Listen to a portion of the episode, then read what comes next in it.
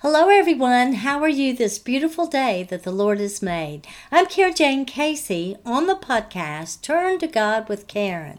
And every Wednesday morning we have Sword of the Spirit. It's a subtopic of Turn to God with Karen. As we go out each day into the world, we need to be equipped with the full armor of God. And that is described for us in Ephesians chapter 6.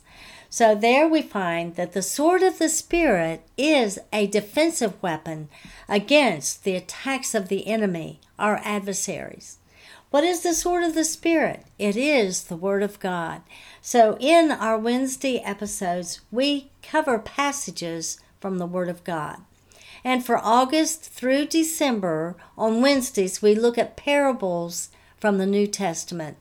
And if you haven't watched or listened to the previous episodes, I hope that you will go back to them. So today's episode is Wedding Feast. And Wedding Feast is based upon the parable, also called Marriage Feast or Great Banquet, found in Matthew 22, verses 1 through 14. This was Jesus talking to the religious leaders and priests who had refused to believe that Jesus is the Son of God and had just finished questioning his authority. Then he shared three parables in a row, and we've already covered the other two in the past two weeks, we, and with each relating to the kingdom of God. So let's begin by reading the passage, Matthew 22, verses 1 through 14 in the Amplified Bible. Parable of the Marriage Feast.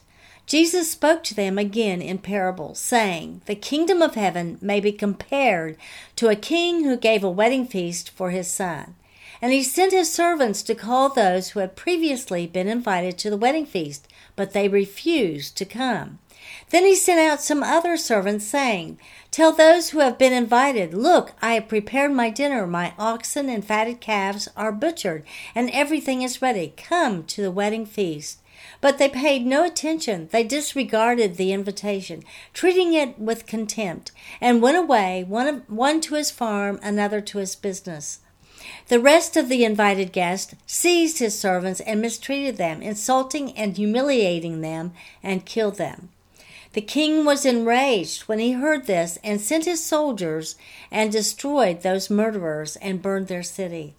Then he said to his servants, The wedding feast is ready, but those who were invited were not worthy. So go to the main highways, then lead that lead out of the city, and invite to the wedding feast as many as you can find. Those servants went out into the streets and gathered together all the people they could find, both bad and good. So the wedding hall was filled with dinner guests sitting at the banquet table. But when the king came to see the dinner guests, he saw a man there who was not dressed appropriately in wedding clothes. And he said, Friend, how did you come in here without wearing the wedding clothes that were provided for you? And the man was speechless and without an excuse. Then the king said to the attendants, Tie him hand and foot and throw him into the darkness outside, in that place where there will be weeping over sorrow and pain and grinding of teeth over distress and anger. For many are called, invited, summoned, but few are chosen. Well, that was disturbing in a lot of places, wasn't it? So I found a commentary by sermon writer that I liked, and maybe it will help us to understand a little better. These parables were more allegorical than most. The code of understanding them is, is as follows, and this helped was helpful for me, maybe for you. The king in the parable is God. The son is Jesus. The invited guests are the people of Israel. The first slaves are the Hebrew prophets. The second and third sets of slaves are Christian missionaries, and the burned city is Jerusalem. The good and the bad are the members of the church, which includes both righteous and unrighteous. The wedding robe equates to righteousness. Hmm. Well, here's a brief portion of sermon writer's comments. I, I couldn't include it all, but I hope you'll look it up as well as reread the parable for yourself. This is obviously more than a story about a king and a banquet. It is the story of salvation history in which God sent prophets and Christian evangelists with good news, which some rejected and others accepted. The invited guests offer no excuses but simply refuse to honor the invitation. With that invitation's call for action, they see it as inconvenient. Likewise, the call of Christ in its specifics can be inconvenient. Like the invitees, we find it easy to accept Christ in principle, and like them, we find it less easy to accept the particulars of it. Christ's call to serve on the church board, or to teach Sunday school, or to be sexually abstinent until marriage, or to invite a coworker to church, or to tithe. The place where the rubber hits the road can be pretty gritty. We are sorely tempted to reserve our discipleship for the parts of life that don't require us to change, that don't force us out of our comfort zone.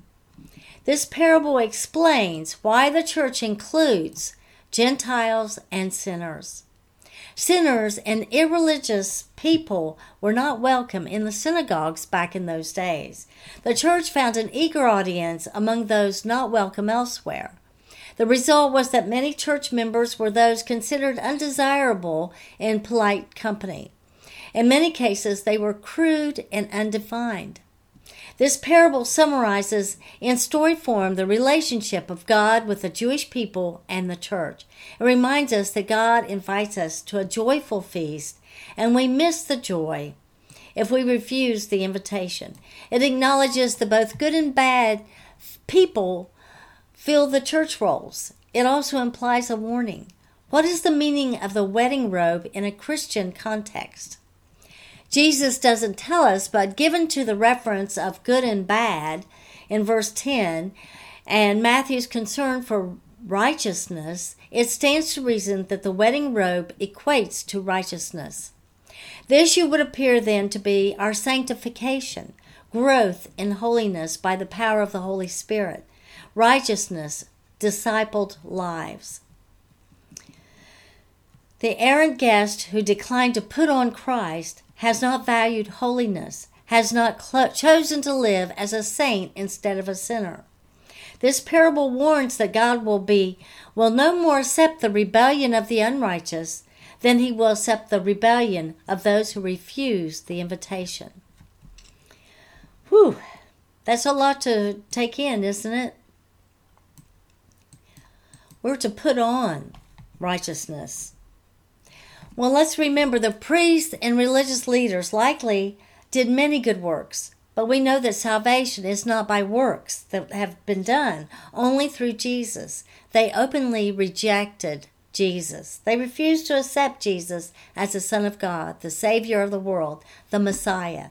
At any point, those religious, leader, religious leaders had heard enough to have a change of heart and mind. After all, they had studied the Old Testament extensively, but still they did not come to Jesus. They refused to believe that he was the, indeed the Messiah, which was prophesied about throughout the Old Testament. They overlooked all of that and denied Jesus as Lord. Scriptures tell us that we cannot earn our way to heaven, not by good things we do, but by faith through His mercy and grace in Jesus Christ. But we are to choose to right, live rightly. A believer, also known as a Jesus follower, is not saved by their good works, but once they are saved by God's mercy and grace through Jesus, then a believer is filled with gratitude and therefore is motivated to do good works, to walk rightly, or conduct themselves in right living. They have walked away from their sinful lives. So other people will see their fruit and glorify God. Well, I love to share the good news of Jesus. John 3:16 explains it, summarizes the whole thing. For God so loved the world that he gave his only begotten Son, that whosoever believes in him should not perish, but have everlasting life. In today's world, we may hear that there are many ways, many, many pathways to get to heaven. But that's not true. because Jesus himself said in John 14 6, I am the way, the truth, and the life. No man comes to Jesus. No man receives God but by Jesus, through Jesus. Are you a believer? Do you believe that Jesus is the only Son of God? Do you know that Jesus came to suffer and die for you? That he paid for your sins on the cross and he defeated death? Do you know that Jesus is the only way to eternity in heaven? No one comes to the Father but by Jesus. Did you know that Jesus, his birth, his life, death, and resurrection and ascension are fulfilled are fulfilling over 300 prophecies in the Old Testament? That's astounding. And it's just historical too that there were many witnesses that Jesus was raised from the dead because he walked among the people for 40 days before he ascended into heaven.